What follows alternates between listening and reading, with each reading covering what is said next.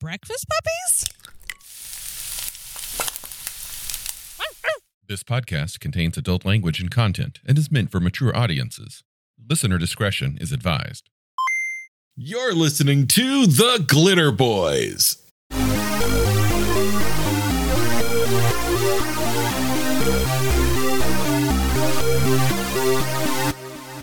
Welcome back to The Glitter Boys. Once again, N P C here, letting you know that Matthew is taking a break as he recovers from a car accident. If you want to help out, please stay to the end, and we'll talk about how you can do that. In the interim, I'm bringing on my good friend, Just Jacob, to join as our go as our second host. Mm-hmm. So, Jacob, this is a topic that uh, you seem very keenly interested in. That's been sitting on our backlog for a while, and I don't understand why. What's wrong with you people? Yeah, today we're going to be talking about apocalypse rifts, and one of the settings that is just made for exploitation under the Rift system, and that is the late eighties cartoon Thundarr the Barbarian. Thundarr the Barbarian. Mm-hmm. Oh, I got I got that intro in my brain right now because I've been watching it while I ride my exercise bike. Excellent. Yeah, no, uh, Thundarr the Barbarian, uh, you know, is a post-apocalypse futuristic. Uh, so it's it's both post-apocalypse and sci-fi. And for those of you who listen to our other podcasts will know that, like, if you have the word post-apocalypse in it, you have my attention. Yeah. What? What? Um, what, yeah. What? Squirrel? Squirrel. Exactly. uh, it orig- uh, And I, I made a mistake. I said late eighties, early eighties, because it premiered in nineteen eighty and ran through nineteen eighty-one with reruns in eighty-three. Okay. Uh, it was a cartoon. Uh, cell shade style, so and on black cell rather than white cell, which added a nice dark grimmer tone to it. I remember it well. I, re- I say I remember. Uh, I didn't watch much as a kid, uh, but I remembered things about it that I'm now seeing again as I watch it from the beginning. It's one of those side scroll cartoons where there's those there's those frequently yep. r- those running moments. The the the, the Hanna-Barbera Scooby Doo, yeah. you know, uh, same animation over a different background cell. Yeah, you know? They're just sort of rotating the cell over and over again. Yep, behind. Yep. Yeah, but the, the the setting is very in line with Rifts. It is after a major apocalypse, except rather than the Rifts, it's hinted at it was nuclear war. Thundarr, I want to say it was nineteen, in nineteen ninety or mm-hmm. some year. Yeah, uh, something hit the moon. Yep, so a rogue item, something from space, just hit the moon, and because that the fucked moon everything up. Was in the background of so many shots yeah. as a broken mm-hmm. moon, which is like one of those tropes I just love. And uh, didn't uh, some of our other favorite games steal that trope, the broken moon? Well, yes. Mm-hmm. We'll talk about that later. We'll talk about that later. But, and one of the hallmarks of the series was, uh, you know, this is so post-apocalyptic that a lot of people have resorted to uh, a pseudo-feudalism level of technology, and with whatever remnants of technology they can manage to keep working and twisting over. But in the background, there's these plow- power players called wizards or sometimes sorcerers. And you're like, wizard, sorcerers, that's got to be that that's got to be more fantasy, right? No, no, not usually. Um, there's some, you know, they're really bending into the Heinlein law of any magic. Any science that's sufficiently advanced appears magic. And if your understanding of science is impoverished because of lack of education, et cetera, et cetera, even modern day technology appears to be magic. And when you are literally a brain in a robot body that's floating around in a cape that is sending these massive creatures at it, at a poor village because you want their water resources, that appears to be magic. Chances are, if you're in this cartoon and that's your character characterization, you're going to have one of three voices. Either, I must get all the power, or I must get all the power, mm-hmm. or finally, I must get all the power. You have those three voices. Well, there's a fourth one, and that's the the robot voice, the "Hi, Master," and I can't do that one. Yes, sorry. Exactly. And um, Thundarr was very clear about where it was getting its source material. Jack Vance. Jack Vance. Thundarr the Barbarian himself is a uh, Conan clone without the accent. Uh, and uh, instead of a giant steel sword, he had a power sword that he carried around on a wrist bracelet. When did the Conan movie happen? The Conan movie, I think, came out after the cartoon, yeah. But, you know, Conan the book dates back to well, well, well before that. I mean... Well, Conan the book, he was not he did he was he was uh what was this okay if I'm remembering correctly uh from the descriptions of the places that he is fr- that he is from, Samaria kind of has like a Celtic slash Ireland thing going mm-hmm. on for it, right? I mean, yeah yeah I mean, somebody correct roughly, me if I'm wrong. Roughly, it, it it's the, the Gaelic Britannic yeah. axis, basically. Yeah. So he, so Conan in the books, which I've been reading, I, somebody gave me the, my wife gave me the Robert uh, E. Howard, Robert E. Howard Conan collection on my Kindle, and I've been reading it to go to sleep at night, kind of get some Conan in my brain. Hope I have some badass dreams. And when, whenever. he is presented in those stories, he always feels like that kind of a stranger in a strange land, you know, mm-hmm. somebody brought into this, this, these desert kingdoms kind of thing. Mm-hmm. What's fascinating is that the Thundarr character is so white. Oh yeah. He's so American. It hurts.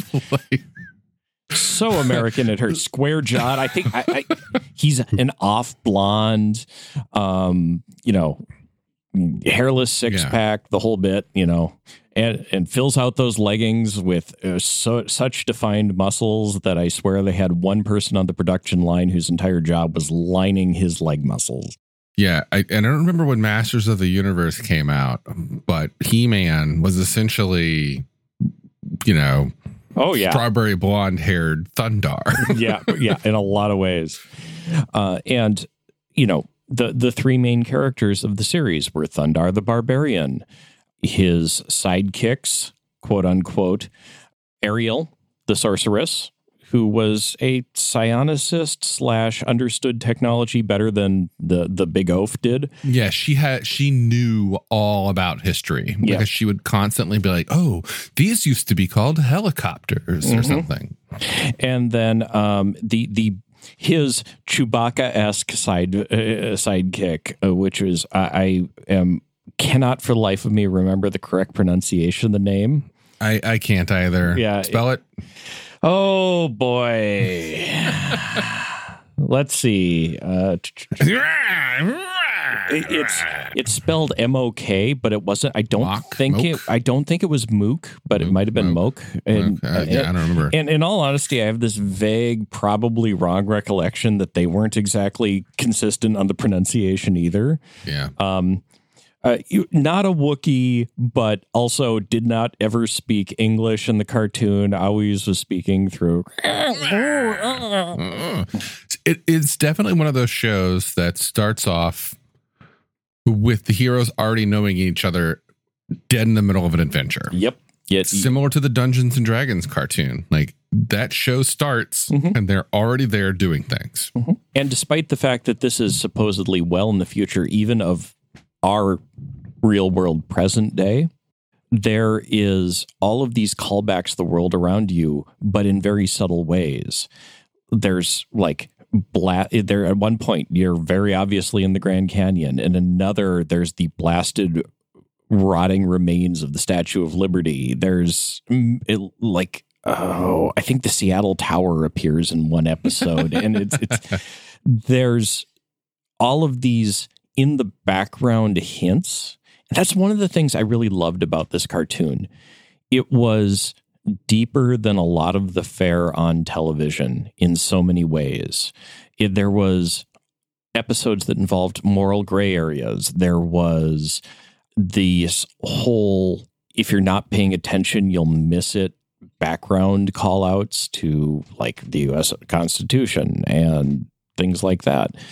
Um, you know, there there are some things that I will gladly be critical of. I mean, there's an inherent anti-intellectualism bent of the entire cartoon, um, where scientist o- science only leads to evil, and there's there's some things like that in there. But it's such a beautiful world that is this world that's been run into the ground, and there are some people who are just trying to A, make their own way, and B, make the world a better place. And so it's this sweet spot between what oftentimes is looked at as the good part of high fantasy, that, you know, small band of adventurers trying to change the world to, for the better, plus this grim, hardscrabble reality that just speaks to my soul in so many ways.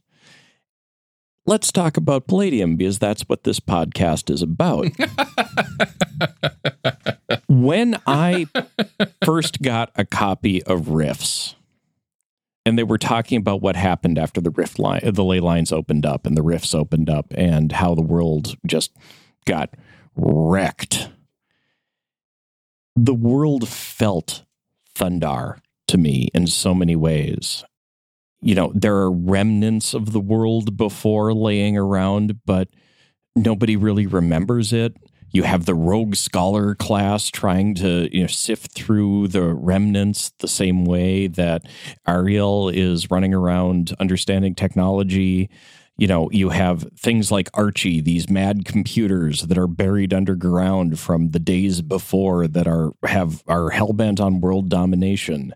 And while there isn't magic the way there is in Rifts, so many of the themes are there.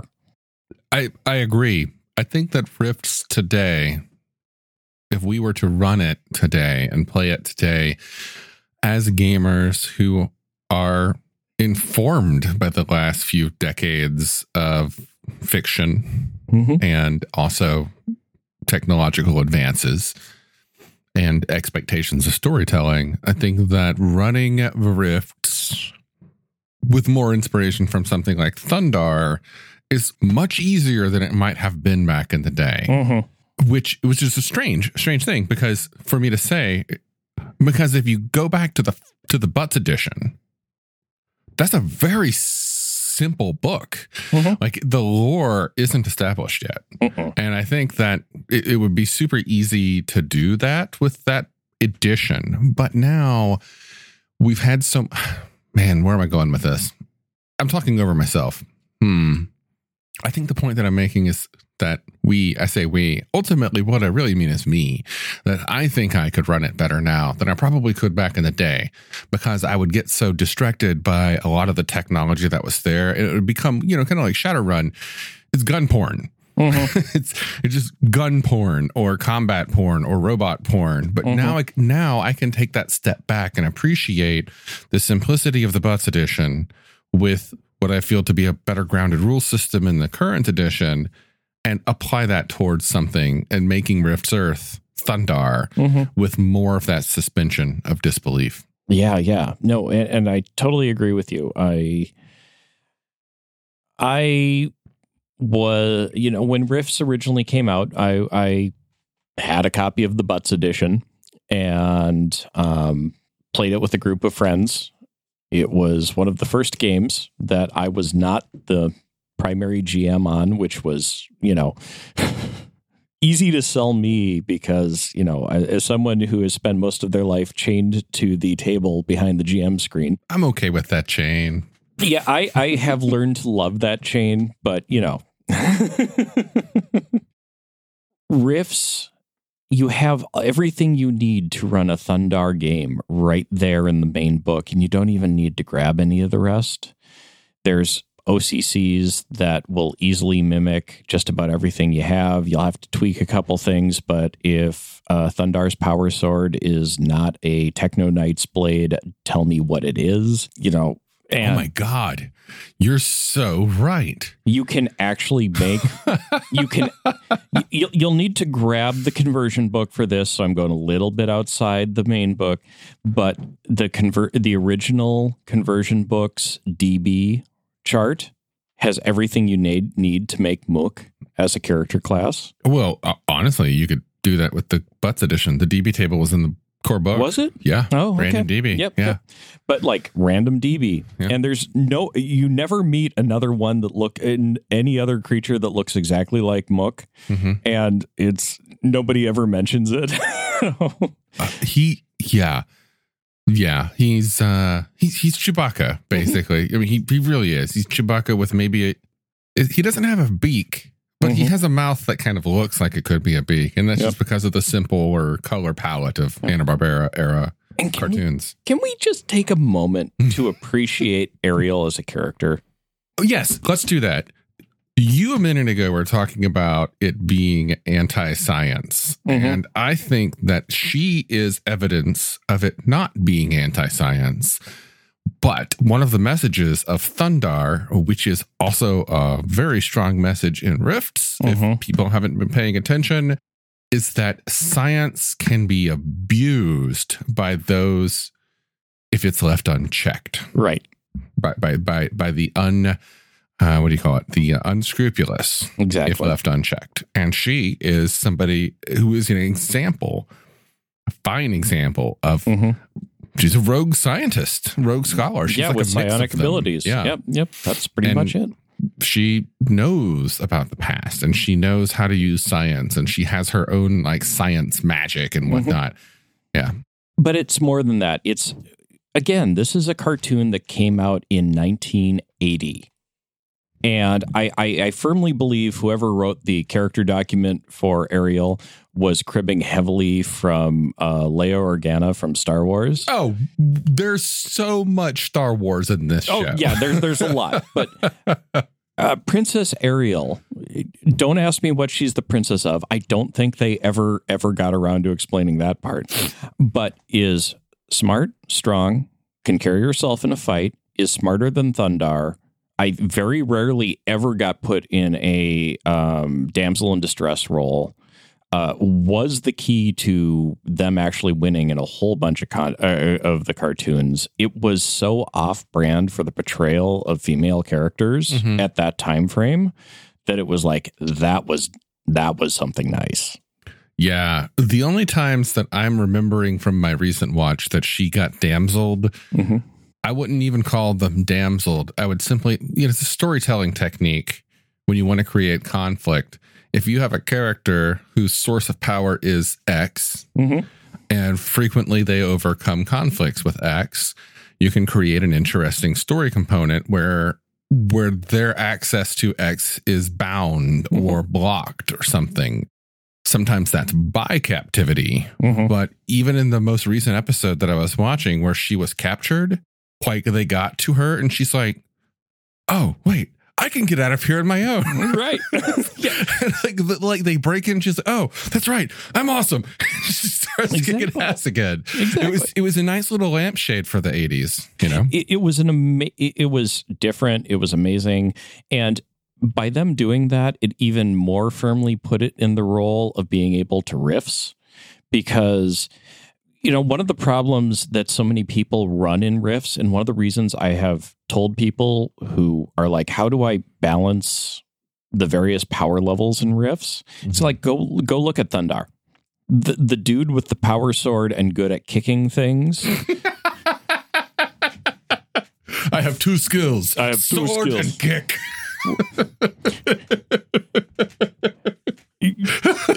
Watch the cartoon and you'll understand that in joke. Um, you, despite the fact that Thundarr is the name brand of the show, he's an idiot. He's an idiot. He is so stupid that actually so much of the comedy and so much of the plot of the show I am watching now realizing is both her and to some extent, the meh guy yep, trying Luke. to convince him not to do something stupid. stupid. Like. Thundarr would not be alive today. But it, it also shows uh, the depth uh, that you can create when you actually look at what a O C C is capable of when it comes from cre- writing your stories or playing your characters. It's what are my skill sets? What is the situation before us? How can I leverage my skills, or how can I write my story to highlight the skills of an O C C? Like, of course, your combat Borg is always going to be able to outpunch, outshoot, et cetera, et cetera, your rogue scholar. But your combat Borg, when, you know, facing a one hundred thousand uh, M D C wall at the NORAD complex is not going to be able to do much. But suddenly the rogue scholar is like, oh, well, the S A C system, you know, and uh, then I'm going to get this power plant online and we'll have control over all these bots that are trying to kill us. Mm-hmm. Have a nice day. Can you can you hold this hallway while I do this important yeah. thing? Yeah, I'm so with you on this. It and it once again brings us back to that specter in the room of balance. Mm-hmm. Just balance doesn't have to be on the character sheet. Balance happens in the story. Balance happens in the minds of the character or minds of the players. Balance is this fictional concept uh, that mm-hmm. people want to put in R P Gs, where everybody wants to have the same. I we all need to have at least some level of, you know, numerical output. No, no, no, no, no, no, no, no. That that's a computer game. Mm-hmm. We're playing a tabletop story game where you get in, you get out of it what you put in. Mm-hmm. And ultimately that's balance. Balance is making sure everybody at the table has a fun time, which is ultimately finding a way for each of them to do something, mm-hmm. which is not that hard to do for exactly the reason you just said. Now, one of the things that, you know, we've talked about, like how, how to bring riffs to run a Thundarr gam- campaign. We started with the fact that balance in Thundarr is really well done via the story and what the people decide to bring to the table. But one of the things I feel that's missed all the time in a lot of riffs games is that this is a world that we as players actually know. It's the remnants of the world we knew, but having those small callbacks, like I've already mentioned this, in the background of so many episodes, it's not called out, it's not a center point of the story, but there's the destroyed Statue of Liberty. Well, the Statue of Liberty in that episode got turned into a gigantic murder golem that they had to defeat. Uh, well, I just true, watched that but, one yesterday yeah, yeah. specifically. But When when you want to get the one of the things one of the I'm not going to say problem, but one of the challenges with riffs is getting the the getting that feeling that this is a world that is ours that we no longer know for players is sometimes hard to do. I I feel if you look at Thundarr and look at how they oftentimes, with the exception of the Statue of Liberty murder column, um, pulling out the places and stuff. Like Archie three is literally a remnant of the world before. Mm-hmm. Archie was originally part of the remnants of the Strategic Air Command System. That sort of thing, and pulling that forward into your riffs game helps reground it for players in a, oh, we're not just fighting for the future. We're fighting for a brighter future and recovery of things that we have lost in some ways. Well, not just that, but we're fighting for the future against things from the past. Exactly. Yeah. In so many ways. Yeah. Plus alien things from other dimensions that want to eat our face. So true. One thing that I think you can truly draw inspiration from, from Thundarr, but not just Thundarr, Masters of the Universe, mm-hmm. She-Ra, mm-hmm. G I. Joe, mm-hmm. even the Dungeons and Dragons cartoon, any of that stuff that happened in the eighties, hell, I dare say hat carries forward today. I don't know much about children's action cartoons these days beyond a handful of them. But in that era, there were stipulations in contracts for children's programming against certain types of violence. So Nobody ever gets back, shot in G I Joe. Nobody ever gets shot in G I Joe. Or if you go back and watch Teenage Mutant Ninja Turtles, the cartoon, mm-hmm. they're fighting robots. The foot soldiers are all robots, so they can get away with using their weapons. Anything that's not uh, a robot, they they use different techniques. Thundarr, Dungeons and Dragons, G I Joe, Masters of the Universe, they're not actually fighting with weapons mm-hmm. against mortal targets. They're using them cleverly to do things other than stab or shoot opponent to death. Right. And you can go back and watch these and get ideas for things to set up for your mm-hmm. car- for your players to to have alternate ways of defeating conflicts. But also as a player, you can go back and get ideas on how to do other things than just stab and shoot. Mm-hmm. You can also find things on how to, especially with Thundarr, because this is one of those things that I think Thundarr did real well. How to have a credible big bad with, in some cases, very complicated motives for why they're the big bad, and have them be a complex challenge rather than you throw the big bad in the room with the party and the party beats him down like it's a Saturday night at a redneck truck stop. And it, it, because... the big bads in the Thundarr world are all borderline super geniuses by and large, with a handful of exceptions. And yes, at the end of the day, they get beat up by a dumb blonde by guy, an imbecile and his companions. Yeah. But they, there's some very interesting challenges and how they scope it. It's not always an army of minions or, uh, or, some giant death machine that is what the Thundarr and the rest of the party have to overcome. It's sometimes far more complex and subtle than that. And it's it's a good cartoon to go and like look at as a game master for other ways to write a story to get through that isn't smash face, kick door. Yeah, I, I wholly agree with that. I, yeah, it's It is a fantastic source of inspiration for something like Rifts. There's so many parallels and themes. And if, uh, dear listener, if you go back and listen to an episode that uh, I largely led about reimagining Rift's Earth, something like Thundarr works very well if you do if you take those ideas and run with them, which is to pull away from some of the more throwaway lore, like locations and, you know, whatever of Rift's Earth, and just like take the factions and take very specific set pieces and place them in this sort of amorphous void of an apocalypse that mm-hmm. the players are running through, and just pepper it with references to the old world. Mm-hmm. And you've got yourself a game that's going to oh, yeah. be awesome. And vice versa. Thundarr is just begging for a Spl- Splugorth spl- slaver to show up. Oh my God. I, that probably happens.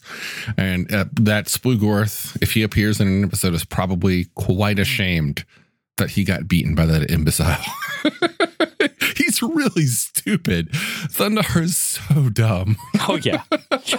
And there are so many beautiful little quiet jabs at him in the cartoon yeah. that if you miss it, it goes right by you. Honestly, the show is really about the princess and her companions. Yeah, in so many ways. Yeah. Yep. Although the Splugorth would, a slaver would be looking at Princess Ariel and going like, yeah, I already have the outfit. I got a space on the barge. Have you seen the first edition of my role-playing game? You and the blind warrior women would get along just fine. Oh, my God. Techno Wizard. That's what she is. Yeah, she's... Yeah, Techno Wizard. Yep. yep. With with psionic powers. Yep. Yep. Definitely. Because I think so much of what she does is that crown that mm-hmm. she's wearing, and she's got, like, you know, mm-hmm. magical things that she uses. Techno Wizard. All the way. All the way. Yep. Techno Wizard. Uh, Thundarr is... There's a couple different classes you could go with him. Honestly, he's... Honestly, a psionic warrior is probably the Cyber best. Cyber Knight seems the best. Yeah. Yeah. yeah I, he doesn't have much in the cybernetics, but, you know, that's that. There's a couple different ways you could do that. Cyber Knights aren't cybernetic. I keep forgetting thing. that. Yeah. That's the that's the one that always gets me. Especially if we're going with first edition. Mm-hmm. Butts Edition Rifts, Cyber Knights are literally just a set of skills, a psi sword, and some psi armor. Yep. And that's it. And a supposed moral code that they immediately throw out the world, out the window with Vampire Kingdoms. There you go. And um, and, and Mook is a D B that can be like, I think, three different character classes, although I would highly recommend Grappling Ranger from uh, the Palladium Fantasy game. Hmm, Mook, what, what? There's there's probably a class specifically based on him in one of the expansions or a Rifter article, but if yeah, D B. Mm-hmm. Immu- yeah. Generally immune to poison, tough as a box of rocks, mm-hmm. and uh, is probably the only reason these two idiots he's traveling with don't starve to death. I would make a case to to make him in, in this. He's going to be conversion book, Heroes Unlimited superhero using the aliens rules. Mm-hmm. With some very specific target choices mm-hmm. on that table. Yep. Yep. Yeah. Very much so. He's definitely got some super strength and super endurance. And uh, he's a, a naturalist at, at, as well. So, yeah, definitely an alien. Definitely an alien. Yep. And, you know, so many of the other run-of-the-mill things are robots that we have stats for. There are so many Mook level robots that are, you can reskin a whole bunch of like Archie's creations or even some of the Coalition robots, and boom, there it is. Yep. Okay. Yeah. Any final words? You know, um, honestly, see the cartoon. Even if you're not interested in, usually interested in the backstories of how cartoons are made, there is a documentary called The Warriors of Light that is details the history of how Thundarr came to be a cartoon huh. and um, what they were thinking when they were putting it together. And uh, it's amazing because it was done not that long ago. It was the it was the twenty-first century when the cartoon was done, when this documentary was done. And you are looking at the creators of this original cartoon who are still giddy that they had the chance to do this. Oh, yeah. That sounds wonderful. And it'll give you so many ideas to introduce to your Rifts game, even if you don't run it in the Thundarverse, as it were, but keep it in the Rifts universe. There's so many storytelling hints and ways of approaching problems and interesting set pieces. It's a gold mine to mine for a Rifts game. And if Rift is, for whatever reason, I don't even know why this would be, not the game that you want to run it in, check out Dungeon Crawl Classics. There is a campaign sourcebook and a series of supplements extended from that sourcebook called The American Survival Guide, uh-huh. which itself is a collected and, you know, cleaned up and better presented version of rules that came out in a series of zines for Dungeon Crawl Classics. And these zines were called Crawling Under a Broken Moon. Uh-huh. The main inspiration is clearly Thundarr the Barbarian, and many of the many of the aspects of the game setting are Thundarr the Barbarian. However, this game places its tongue firmly in its cheek and runs with it in a much more comical way. Now I'm going to have to go back and watch Thundarr the Barbarian, the complete series, to see if a number ten can of pudding shows up anywhere. Oh, man. Those number ten cans of pudding are dangerous. Watch out. Mm-hmm. But yeah, Thundarr the Barbarian, go see it. Uh, it is an amazing cartoon. Uh, you know, it's like one of the high watermark of cel-shaded cartoons on network television. If you sit back and just don't ride the nostalgia wave like me, no matter whether or not you had it as a child, there is some very good ideas for storytelling in there and how to structure a story in some interesting ways, which is stunning for a Saturday morning cartoon. Well, yeah, the adventure presentation of every episode, it's, it's episodic, and each episode you can, listeners, you can take that whatever's presented in an episode and follow that structure and the flow of it and turn that into your standard structure for any convention or one-shot game. Yep, absolutely. Well, thanks for listening, folks. Again, Matthew is having some hard times after a pretty bad car wreck He won't be back for a while. Um, he he could probably use your help. If, if if you feel like throwing some few bucks his way, then please do so through the tip jar on our Pinecast host. It is linked in the show notes of every episode. Anything you can throw is appreciated, and if you can't, totally understand. Times are tough. Join us on Discord. Drop in, have some conversation. We've got some video games we're all playing together right now. That uh, uh, Valheim, yeah, Valheim. Yeah. We all got addicted to that. I got addicted pretty hard. Jacob just died a lot. Hey man, that's the way the game's supposed to be played. Run hard, slay often. Special shout out to Quaze, who is currently holding the highest death count of our server, which I thought would be Jacob. I really did. See, and suddenly N P C realized that I actually was showing restraint. Keep but it up, Quaze. Good job. And come join us. Come join us on Discord. If you join the Discord, you can find the sorts of games we're playing. Uh, I, in the near future, am looking at doing some one-shots via our Discord for things like Recon and a couple other games. Yes. Mm-hmm. So uh, come and ask more, because any calls for players are going to be put out that way. So. Yes, actually, please do. The more people that come and say, hey, Jacob, run Recon, the greater the chances that I'm going to get to play Recon. So please make this happen. Good night, folks. Good night.